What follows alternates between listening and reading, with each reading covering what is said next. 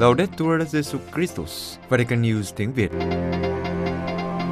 Radio Vatican, Vatican News tiếng Việt. Chương trình phát thanh hàng ngày về các hoạt động của Đức Thánh Cha, tin tức của Tòa Thánh và Giáo hội Hoàn Vũ được phát 7 ngày trên tuần từ Vatican và Roma. Mời quý vị nghe chương trình phát thanh hôm nay, thứ năm ngày 3 tháng 6 gồm có Trước hết là bản tin Kế đến là mục gặp Đức Giáo Hoàng và cuối cùng là giáo huấn vui. Bây giờ kính mời quý vị cùng Ngọc Huynh và Zen Kabur theo dõi tin tức.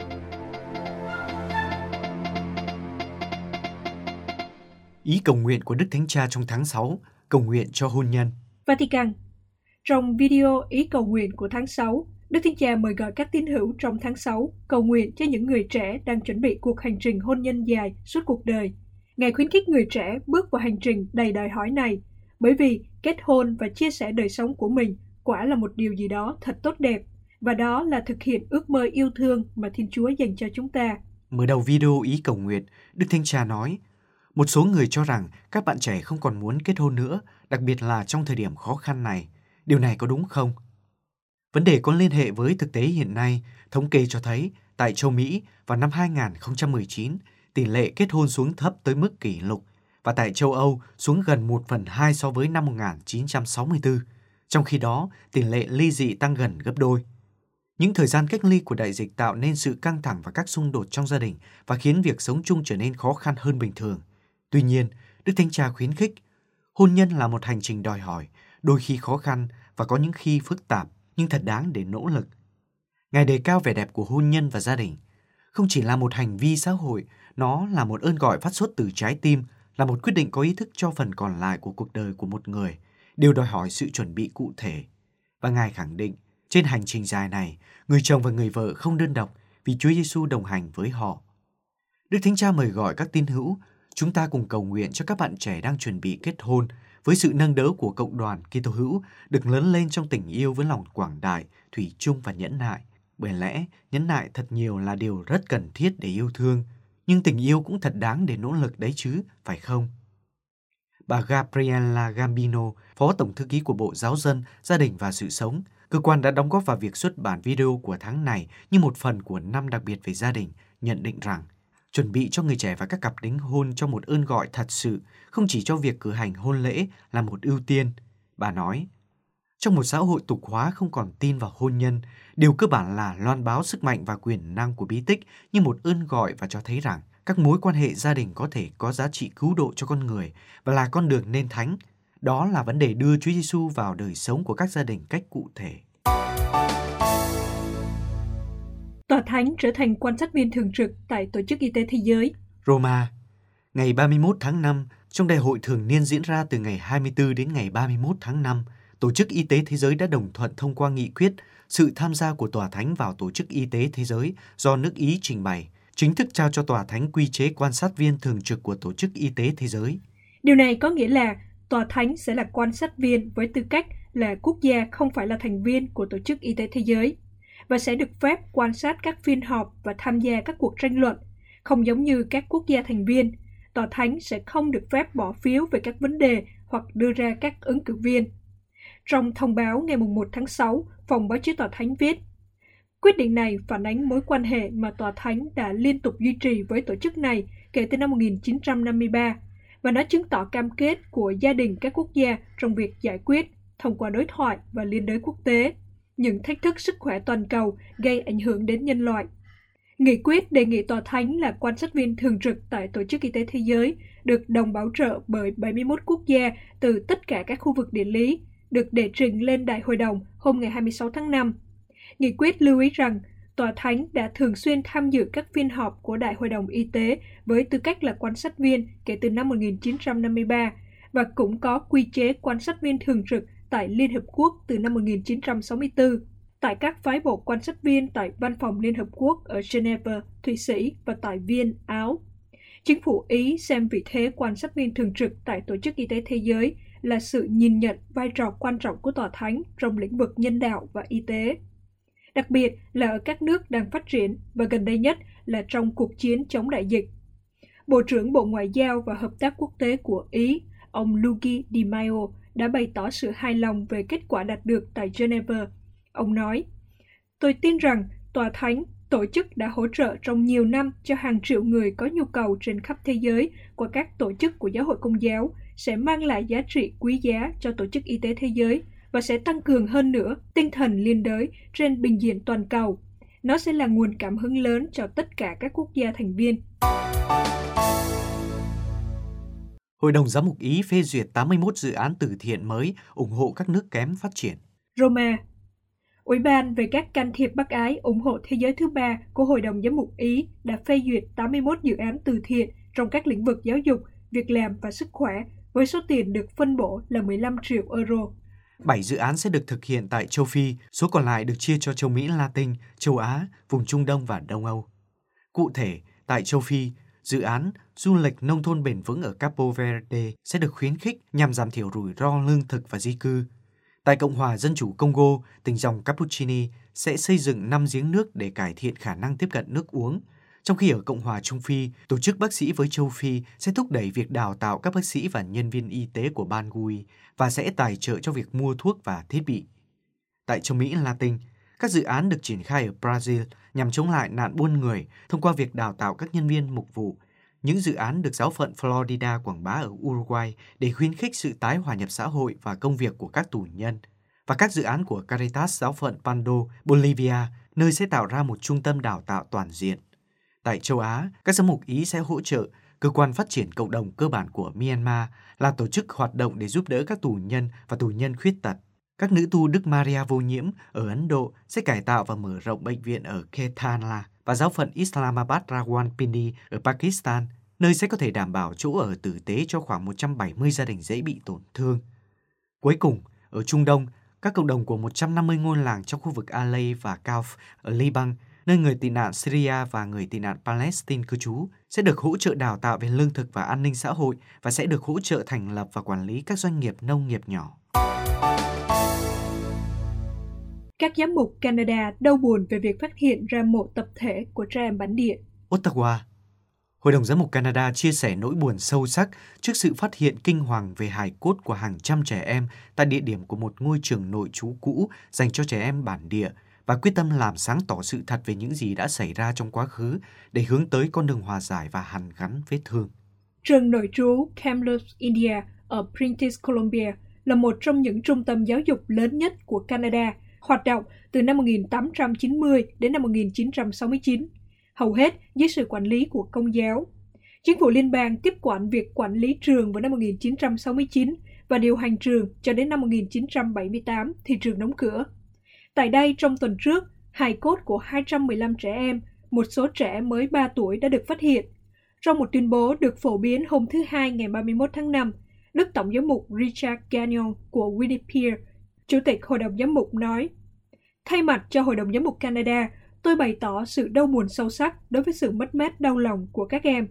Tin tức về phát hiện gần đây là vô cùng đáng lo ngại, gây tổn thương cho nhiều cộng đồng trên khắp đất nước này.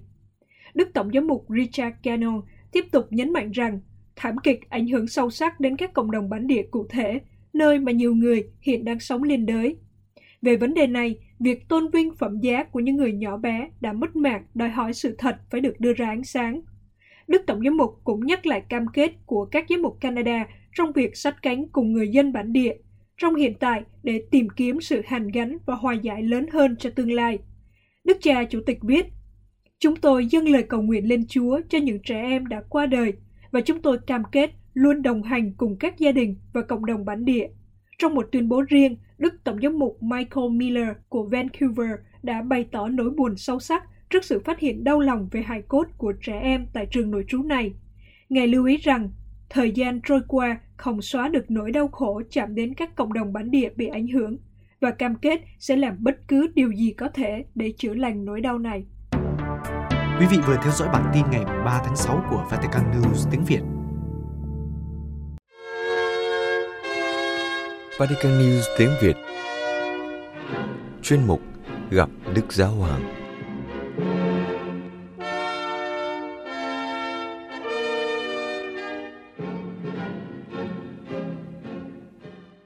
Kính thưa quý thính giả, Sáng thứ Tư ngày 2 tháng 6 là lần thứ ba liên tiếp Đức Thánh Cha có buổi tiếp kiến chung trực tiếp với các tín hữu tại San Damaso ở nội thành Vatican.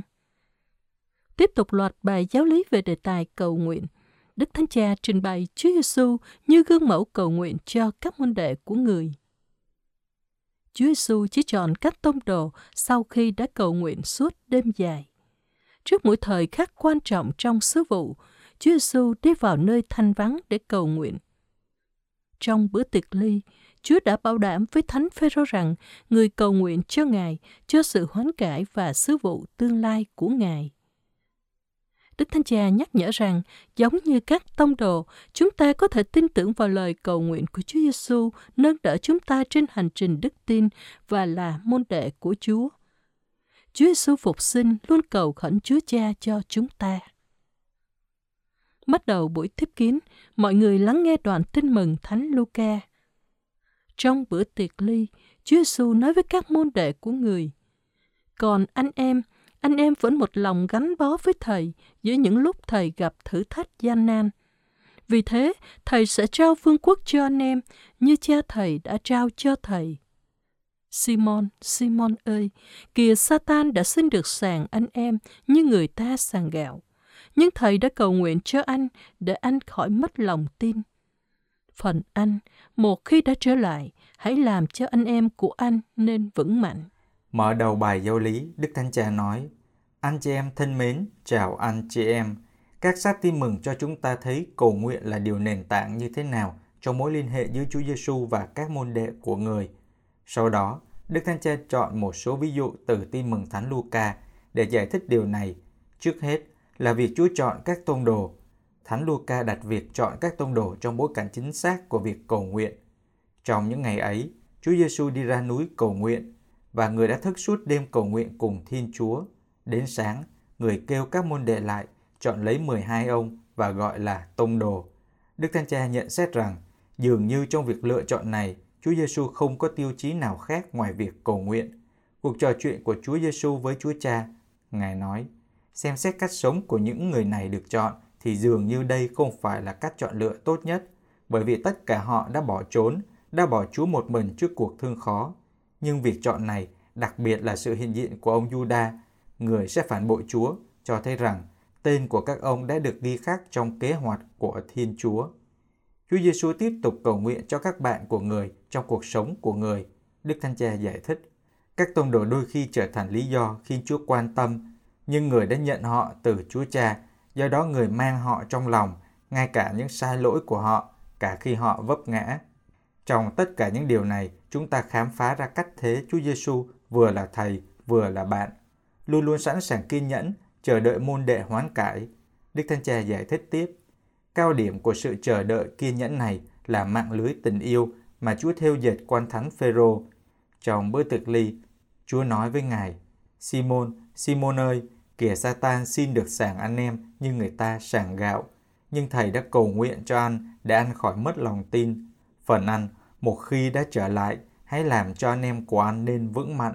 Thật ấn tượng khi biết rằng, khi các môn đệ yếu đuối, tình yêu của Chúa Giêsu không chấm dứt nhưng còn trở nên mạnh mẽ hơn. Giải thích thêm về tình yêu không ngừng của Chúa Giêsu, Đức Thánh Cha đưa ra những ví dụ. Nếu có người hỏi, Thưa cha, nếu con mắc tội trọng, Chúa có yêu thương không? Nếu con làm những điều vô cùng tồi tệ, rất nhiều tội lỗi, Chúa có yêu thương không? Và Ngài trả lời, có, Chúa Giêsu vẫn tiếp tục. Tình yêu của người, lời cầu nguyện của người dành cho mỗi chúng ta không bao giờ ngừng. Thực sự là nó trở nên mãnh liệt hơn và chúng ta là trung tâm của lời cầu nguyện của người. Đức Thánh Cha nhắc nhở, chúng ta phải luôn ghi nhớ Chúa Giêsu cầu nguyện cho tôi, đang cầu nguyện với Chúa Cha cho tôi và tỏ cho Chúa Cha những vết thương người mang trên mình để Chúa Cha thấy giá ơn cứu độ của chúng ta. Đó là tình yêu dành cho chúng ta. Và Đức Thánh Cha khẳng định điều chắc chắn là giây phút này Chúa Giêsu đang cầu nguyện cho chúng ta. Chúa Giêsu lại vào nơi thanh vắng để cầu nguyện trong một thời điểm quan trọng trong cuộc hành trình của người, khi người muốn xác minh đức tin của các môn đệ của người. Thánh sử Luca thuật lại, khi Đức Giêsu cầu nguyện một mình, các môn đệ cũng ở đó với người và người hỏi các ông rằng, dân chúng nói thầy là ai? Các ông thưa, họ bảo thầy là ông Gioan tẩy giả, Nhưng có kẻ thì bảo là ông Elia, kẻ khác lại cho là một trong các ngôn sứ thời xưa đã sống lại. Người lại hỏi, còn anh em, anh em bảo thầy là ai? Ông Phêrô thưa, thầy là Đấng Kitô của Thiên Chúa. Nhưng người nghiêm giọng truyền các ông không được nói điều ấy với ai. Đức Thánh Cha nhận định, những bước ngoặt vĩ đại trong sứ vụ của Chúa Giêsu luôn được đi trước bằng việc cầu nguyện sốt sắng và kéo dài. Sự thử thách đức tin này dường như là một mục tiêu, nhưng ngược lại, nó là một điểm khởi đầu mới cho các môn đệ, bởi vì từ đó trở đi, dường như Chúa Giêsu nói với một cung điệu mới trong sứ mệnh của người. Người công khai nói với họ về cuộc khổ nạn, cái chết và phục sinh của người. Vào lúc Chúa thông báo về cái kết của người, theo bản năng, trong lòng các môn đệ và cả trong chúng ta, những người đọc tin mừng, nổi lên sự phản kháng. Đức Thánh Cha khẳng định, cầu nguyện là nguồn ánh sáng và sức mạnh duy nhất. Do đó, Ngài khuyên nhủ, cần phải cầu nguyện nhiều hơn mỗi khi đường đi có những đoạn dốc quanh co. Sau khi Chúa Giêsu loan báo cho các môn đệ biết điều đang chờ đợi người ở Jerusalem, thì xảy ra sự kiện Chúa biến hình. Chúa Giêsu đem theo các ông Phêrô, Gioan, Giacôbê. Đang lúc người cầu nguyện, dung mạo người bỗng đổi khác, y phục người trở nên trắng tinh chói lòa. Và kìa, có hai nhân vật đảm đạo với người, đó là ông Môse và ông Elia. Hai vị hiện ra rạng người vinh hiển và nói về cuộc xuất hành người sắp hoàn thành tại Jerusalem. Đức Thánh Cha giải thích, do đó, vinh quang được biểu lộ trước này của Chúa Giêsu đã diễn ra trong cầu nguyện, trong khi Chúa Con được hòa mình vào sự hiệp thông với Chúa Cha và hoàn toàn thuận theo ý muốn tình yêu của người, theo chương trình cứu rỗi của người. Từ lời cầu nguyện đó xuất phát một mệnh lệnh rõ ràng cho ba môn đệ hiện diện ở đó. Đây là con ta, người đã được ta tuyển chọn, hãy vâng nghe lời người. Đây là lời mời luôn lắng nghe Chúa Giêsu trong cầu nguyện. Đức thanh trà nói tiếp, lướt qua sách tin mừng một cách nhanh chóng, chúng ta hiểu rằng Chúa Giêsu không chỉ muốn chúng ta cầu nguyện khi người cầu nguyện, mà còn đảm bảo với chúng ta rằng ngay cả khi nỗ lực cầu nguyện của chúng ta hoàn toàn vô ích và không hiệu quả, chúng ta luôn có thể trông cậy vào lời cầu nguyện của người. Đức Thánh Cha chia sẻ, có một giám mục trong một thời điểm đen tối của cuộc sống với những thử thách to lớn đã nhìn thấy hàng chữ ta luôn cầu nguyện cho anh Phêrô và điều này đã mang lại cho ngài sức mạnh và niềm an ủi. Điều này xảy ra khi mỗi người biết rằng Chúa Giêsu cầu nguyện cho chúng ta. Đức Thánh Cha mời các tín hữu lặp lại điều này và nhắn nhủ rằng khi gặp khó khăn, hãy luôn nhớ điều này. Chính lời cầu nguyện của Chúa Giêsu với Chúa Cha nâng đỡ chúng ta trong cuộc sống. Kết thúc bài giáo lý, Đức Thánh Cha khuyến khích, ngay cả khi lời cầu nguyện của chúng ta chỉ là những lời nói lắp bắp. Nếu chúng ta bị ảnh hưởng bởi đức tin dao động, chúng ta không bao giờ được ngừng tin cậy nơi Chúa, được hỗ trợ bởi lời cầu nguyện của Chúa Giêsu. Những lời cầu nguyện rụt rè của chúng ta nằm trên đôi cánh đại bàng và bay lên thiên đàng.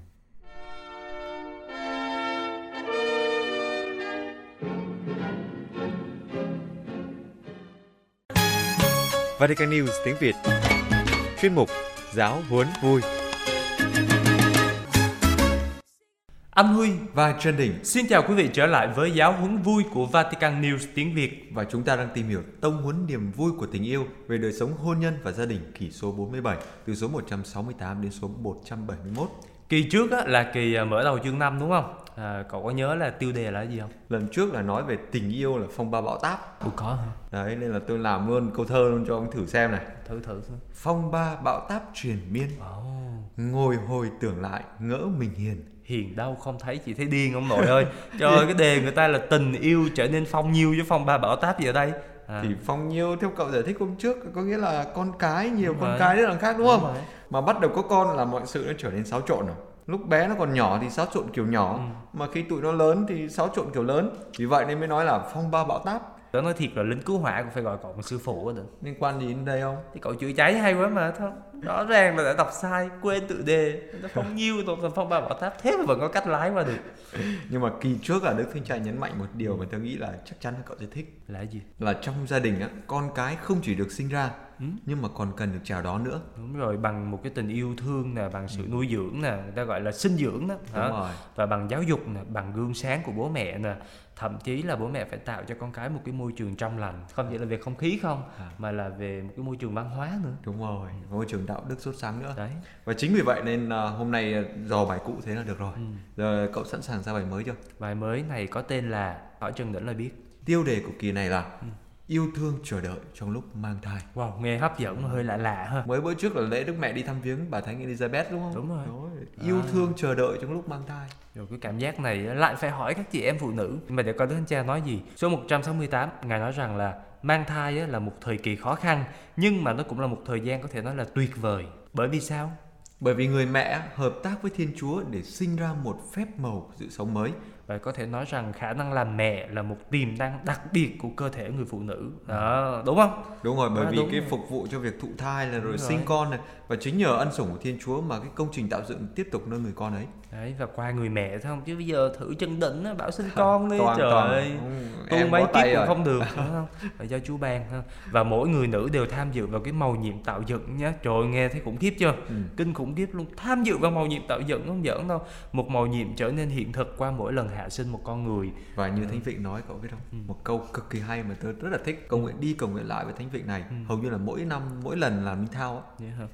tạng phủ con chính ngài đã cấu tạo À. dệt tấm hình hài trong dạ mẫu thân con Thánh lệnh 139 Chuẩn. đó. Mà cậu thấy không một đứa trẻ từ lúc nó tượng hình trong dạ mẹ thì có thể nói Thánh Vịnh đã nói là nó thuộc cái kế hoạch muôn đời của Thiên Chúa rồi Ừ. Kế hoạch yêu thương muôn đời của Thiên Chúa Trước khi mà cho ngươi hình thành trong dạ mẹ ta đã biết ngươi Trước khi ngươi lọt lòng mẹ ta đã thánh hiến ngươi. Chuẩn. Bố Đấy. mẹ còn chưa biết mà Thiên Chúa đã biết trước rồi hả? Jeremiah mà. Mà phải công nhận nha Tôi nói thiệt bây giờ ông nghĩ coi một đôi vợ chồng trẻ Mà họ sinh con được À. Mà họ vỗ ngực và bảo là đứa con này là tác phẩm hoàn toàn của tôi là tôi thấy không đúng rồi đúng rồi bây giờ tôi hỏi ông nhé Ừ. một bác sĩ á, có thể tạo ra được một đứa trẻ không? Còn nhìn nói đứa trẻ tạo một lít máu thì còn chưa tạo được nữa Bởi vậy mới phải đi hiến máu. Đúng Đó rồi, là đúng Chú ban, chú sinh Và nhiều khi bố mẹ mình nó cũng đâu phải là bác sĩ đâu. Đúng Không rồi. phải bố mẹ nào cũng là bác sĩ. Mà ngay cho dù có là bác sĩ hay là giáo viên sinh học đi nữa Thì cũng không có ai rành hết được cấu trúc cơ thể cực kỳ phức tạp của chúng ta đúng không? Của con người. Thế mà bố mẹ mình vẫn có thể cho ra đời một đứa bé. Đấy vì vậy nên Thánh Vịnh Gia mới nói con cái là hồng ân của Chúa con mình sinh hạ là phần thưởng Chúa ban. Đấy.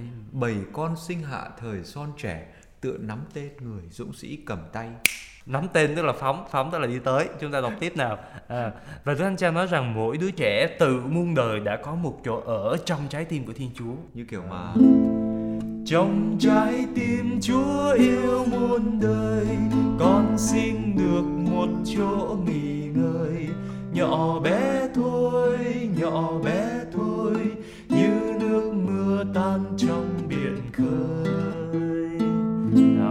và vào chính lúc mà nó được thuộc thai đó là lúc mà giấc mơ vĩnh cửu của đấng tạo hóa trở thành hiện thực Và Đức Thánh Cha nói rằng chúng ta hãy nghĩ đến mỗi sinh linh phôi thai đáng giá biết bao từ giây phút mà đứa trẻ ấy được cưu mang.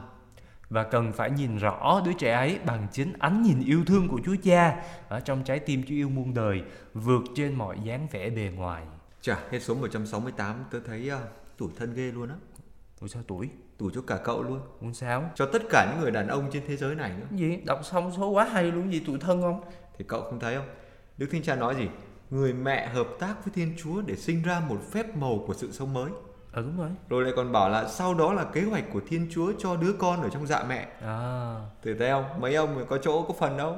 Có Ờ. muốn cũng không được nữa. nghe thì cũng có lý nhưng mà để coi có hợp tình không nha. Cậu nhìn những gì có vẻ bi quan quá vậy đàn ông theo cái chỗ đứng của đàn ông chứ không. Ví dụ như là Chúa giận nên mỗi phái tính là khác nhau để mà mỗi người đảm nhận chức năng khác nhau. Đó. Cậu thấy là Thánh Du Xe thì bảo vệ Đức Mẹ đúng không? Chứ để Đức Mẹ bị tứ phương vây hãm vậy thì liệu Chúa Giêsu còn sống nổi không? À. Đó. Ông làm gì mà cứ bi quan mà phải ờ, mũi lòng mà khóc lóc gì ở đây? Không nhưng mà tôi vẫn thấy là Nước mắt đàn ông không rơi từng giọt.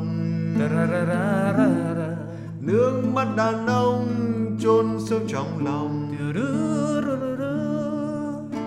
Ôm sầu mà vẫn tươi cười.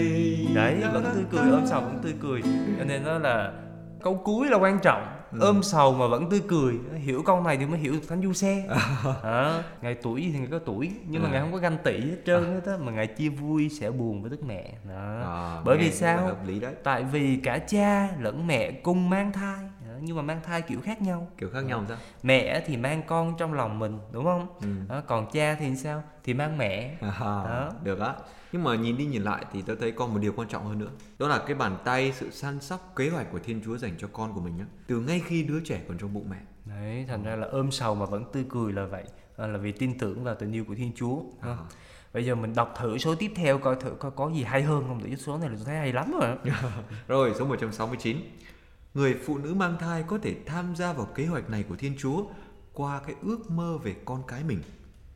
Tất cả các bà mẹ và ông bố đều mơ ước về đứa con của mình suốt 9 tháng ròng. Ừ, và một gia đình không thể không có ước mơ được đúng không Ừ. khi mà trong một gia đình đó mà hết sạch khả năng ước mơ rồi cạn kiệt rồi thì những đứa trẻ sẽ không thể nào phát triển và tình yêu sẽ không tăng trưởng được và như thế thì sự sống mà Chúa ban sẽ bị tàn héo dần rồi liệm tắt Và trong giấc mơ này thì đôi vợ chồng Kitô hữu Đức Thánh Cha nói rằng nhất thiết sẽ nghĩ đến bí tích rửa tội. đó bởi vì là mong ước điều tốt nhất cho con mình Ừ. Đó, trong đời sống đức tin là không chỉ có đời sống thể lý không và cha mẹ chuẩn bị cho biến cố này bằng cái việc là gì cầu nguyện nè đúng không? Ừ. rồi phó dâng con mình cho Chúa Giêsu ngay cả trước khi bé được sinh ra Hết số 169. Và cái số này tớ chỉ cần tóm trong một chữ thôi. chữ gì Mơ. Ước mơ. thành ra là bao nhiêu ngày con lớn lên trong bụng mẹ là bấy nhiêu ngày cha mẹ mơ cùng con.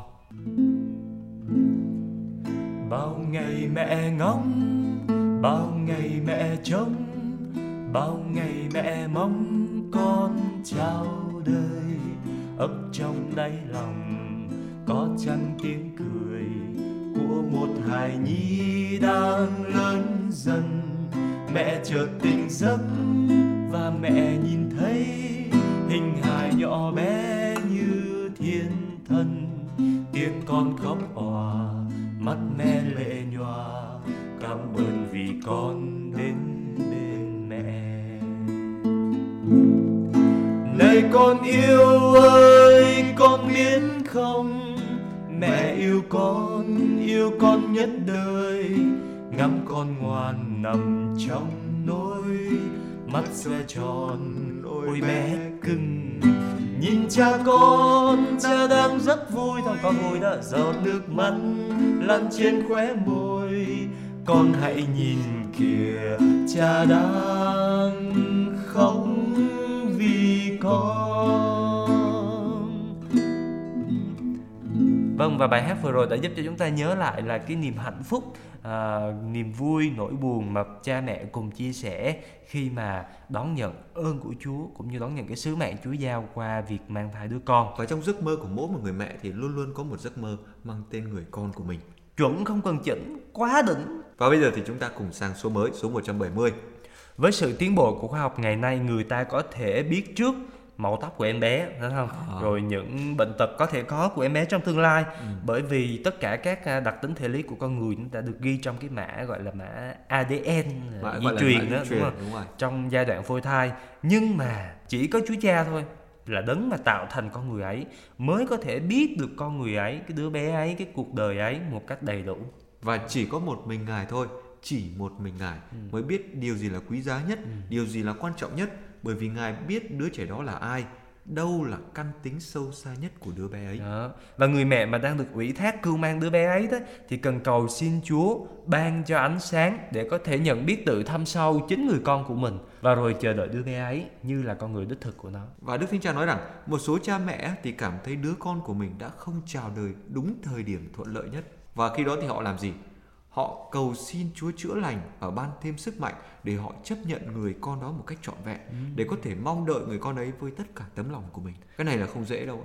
Không dễ, mà điều quan trọng á, là đứa con ấy cảm thấy mình đang được mong đợi, Bởi vì khi mà đứa bé được thành hình rồi đó thì cũng có trái tim, cũng có rồi. cảm nhận. Cảm nhận được đó. Ừ, và cái cảm nhận này đi theo nó khi mà nó lớn lên Đúng rồi. nó sẽ nhận ra dần dần. Và nó không phải là một phụ tùng bổ sung hoặc là giải đáp cho khát vọng cá nhân của một ai đó. mà nó là một con người một nhân vị với một giá trị vô song và không thể bị đem sử dụng vì một lợi ích riêng tư nào đó. Và bởi thế mà điều quan trọng không phải là sinh linh mới đó sẽ giúp gì cho ta, giúp gì cho bạn, giúp gì cho tôi. Liệu đứa trẻ đó có những đặc điểm mà mình thích hay không? Liệu nó có đáp ứng những dự phóng của mình hay là những giấc mơ của mình hay không? Đúng rồi, bởi vì con cái là một hồng ân. Đó. và mỗi người là duy nhất và độc đáo. Một đứa con được bạn yêu thương chỉ vì nó là con thôi. Không bởi vì nó đẹp không vì vì nó giỏi IQ cao thế này thế kia đúng không? Không cần nó phải đàn hay hát hay như là Trần Đỉnh đó. Nhưng mà đơn giản chỉ là vì nó là con mình. Tại vì sao? Tại vì mình cũng là con của bố mẹ mình thấy không? Bây giờ mình tưởng tượng đi mình đòi hỏi đứa con mình như thế này trong khi bố mẹ mình đâu có hỏi mình như thế nào đâu. Đúng rồi. mình vẫn có thể ra đời mà. Kiểu mà không cần biết con là ai. Không cần biết con từ đâu. Không cần biết con ngày sau. Ta yêu con bằng mấy ngàn biển rộng. Ta yêu con qua đông tàn ngày tận. Yêu con vì chỉ biết đó là con vâng chúng tôi xin phép nhạc sĩ diệu hương cho chúng tôi sửa lời một chút là không cần biết con là ai để gửi gắm thông điệp này đến với những người cha những người mẹ mà thú thật với cậu Đức Thánh Cha nói câu này rất là chuẩn à. Ừ. Tình yêu của cha mẹ phải là phương thế Thiên Chúa dùng để bày tỏ tình yêu của Ngài, đấng dịu dàng chờ đợi mỗi đứa trẻ chào đời, Ừ. đón nhận nó một cách vô điều kiện và tiếp nhận nó một cách vô cầu. Đúng rồi, không phải là vì nó có suy nghĩ giống như tôi hay không hoặc là nó có đáp ứng hay là hiện thân những khát vọng của tôi hay không. Đúng rồi. Ừ. Và hết số 170 này thì Số này quá ư là thần học luôn. đúng rồi, khỏi phải chê luôn á. Mà thực tế cũng nói là khỏi bàn luôn. Thực tế là sao? Đức anh nói là sao? Đứa con luôn là đứa con. Thì cái đó có đâu có phi logic gì đâu. Đó, A là A. Đúng rồi. Đó, Đỉnh mãi mãi là đỉnh. Nhưng mà Huy thì chắc chắn là Huy của tương lai là. Ừ thì đúng rồi, tại vì đỉnh của năm đó chính là đỉnh tuyệt vời nhất. Nhưng mà Huy của mãi sau này mới là Huy tuyệt vời nhất. Vì những con người tuyệt vời nhất của chúng ta cách nhau một tuổi trẻ. Đó là điều tuyệt vời nhất của chúng ta, Ừ. tuổi thanh xuân. Thanh xuân như một ly trà, sinh con mấy mụn thì vẫn là thanh xuân. Đấy. Ừ. Quan trọng là tình yêu ở trong lòng. Hay quá. Quý vị thấy Trần Định nói có thú gì không quý vị? cho tôi xin ông nhưng mà trở lại với vấn đề mà thực tế cậu vừa nói á, Ừ. đúng là rất là thực tế quá thực tế luôn à, đúng rồi thực tế là thực tế quá thực tế luôn đúng không và hiện tại thì đứa con trong bụng đó mà đã phải nghĩ đến các kiểu nào là xa xôi ờ, sau này nó có trả ơn cho tôi không rồi nó có sống tốt như tôi không rồi phiền phức Đúng rồi. Ờ, nghĩ xa quá không cần thiết nhưng mà phải luôn nghĩ đến một cách thực tại hiện tại là nó đang ở trong bụng mình đúng không Ừ. Đúng rồi. và mình cần phải có trách nhiệm chăm sóc đứa trẻ này như là một hồng ân mà Chúa ban cho mình. Thành thử ra là bây giờ là siêu âm màu siêu âm 3D 4D 5D gì đó có thể thấy đứa bé thấy giới tính thấy cả màu sắc nhưng sâu xa thì chỉ có Chúa Cha với ánh mắt yêu thương của Ngài đấng tạo thành con người mới có thể biết được đứa bé ấy một cách đầy đủ. Vậy là những người cha người mẹ sẽ cộng tác với Thiên Chúa trong việc tạo dựng sự sống của con cái mình. Và cái này các cụ gọi là gì có biết không? Gọi là gì? đồng tác giả. Nghe như việc viết kinh thánh phải không ừ thì kiểu vậy đó tức là, là mình ờ, thánh thần và các tác giả tin mừng Chúa làm việc qua mình đó Đấy là Đó. đồng tác giả ừ. thôi qua số mới đi Ừ, 171. Với mỗi chị em phụ nữ đang mang thai, bằng tất cả tình cảm, tôi muốn kêu mời. là ai kêu Thánh Cha mời à Cha À, kêu thượng đỉnh kêu mời Hãy giữ gìn niềm vui của chị em, đừng để bất cứ thứ gì tước mất niềm vui nội tâm của thiên chức là mẹ. ừ, và Đức Thánh Cha nhấn mạnh rằng đứa con ấy xứng đáng là niềm vui niềm hoan lạc cho chị em Và chị em đừng để mình sợ hãi, đừng để mình lo âu, đừng để những lời bình phẩm của người khác hay những vấn đề dập tắt niềm vui hạnh phúc được làm khí cụ của Thiên Chúa, một khí cụ để Chúa có thể tạo một sự sống mới. và 500 chị em xin hãy chú tâm đến những gì cần làm. Bây giờ qua 500 chị em không phải 500 anh em nữa không? Hoặc là hãy chú tâm đến cái việc mà mình chuẩn bị sinh nở. Nhưng mà đừng có để bị ám ảnh lo lắng quá. Bởi vì cùng mẹ Maria chị em hãy cất lời ca ngợi. Như lời của Đức Maria. Linh hồn tôi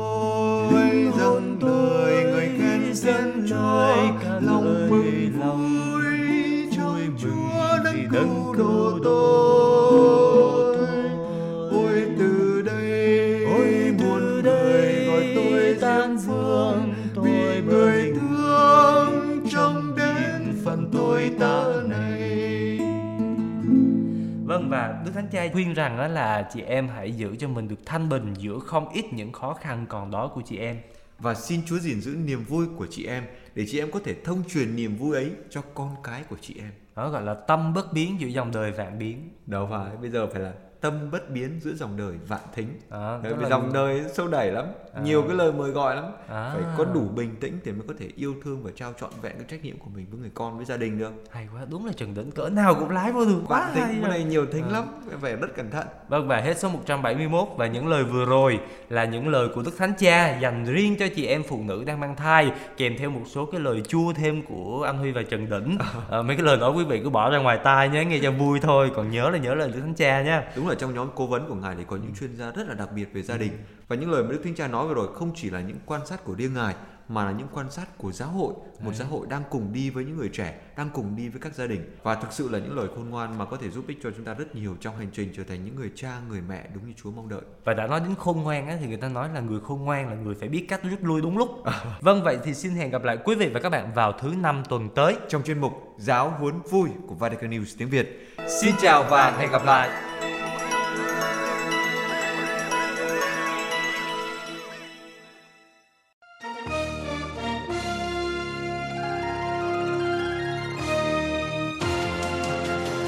Cảm ơn quý vị đã chú ý lắng nghe chương trình Radio Vatican của Vatican News tiếng Việt. Xin Thiên Chúa chúc lành cho quý vị và toàn gia quyến.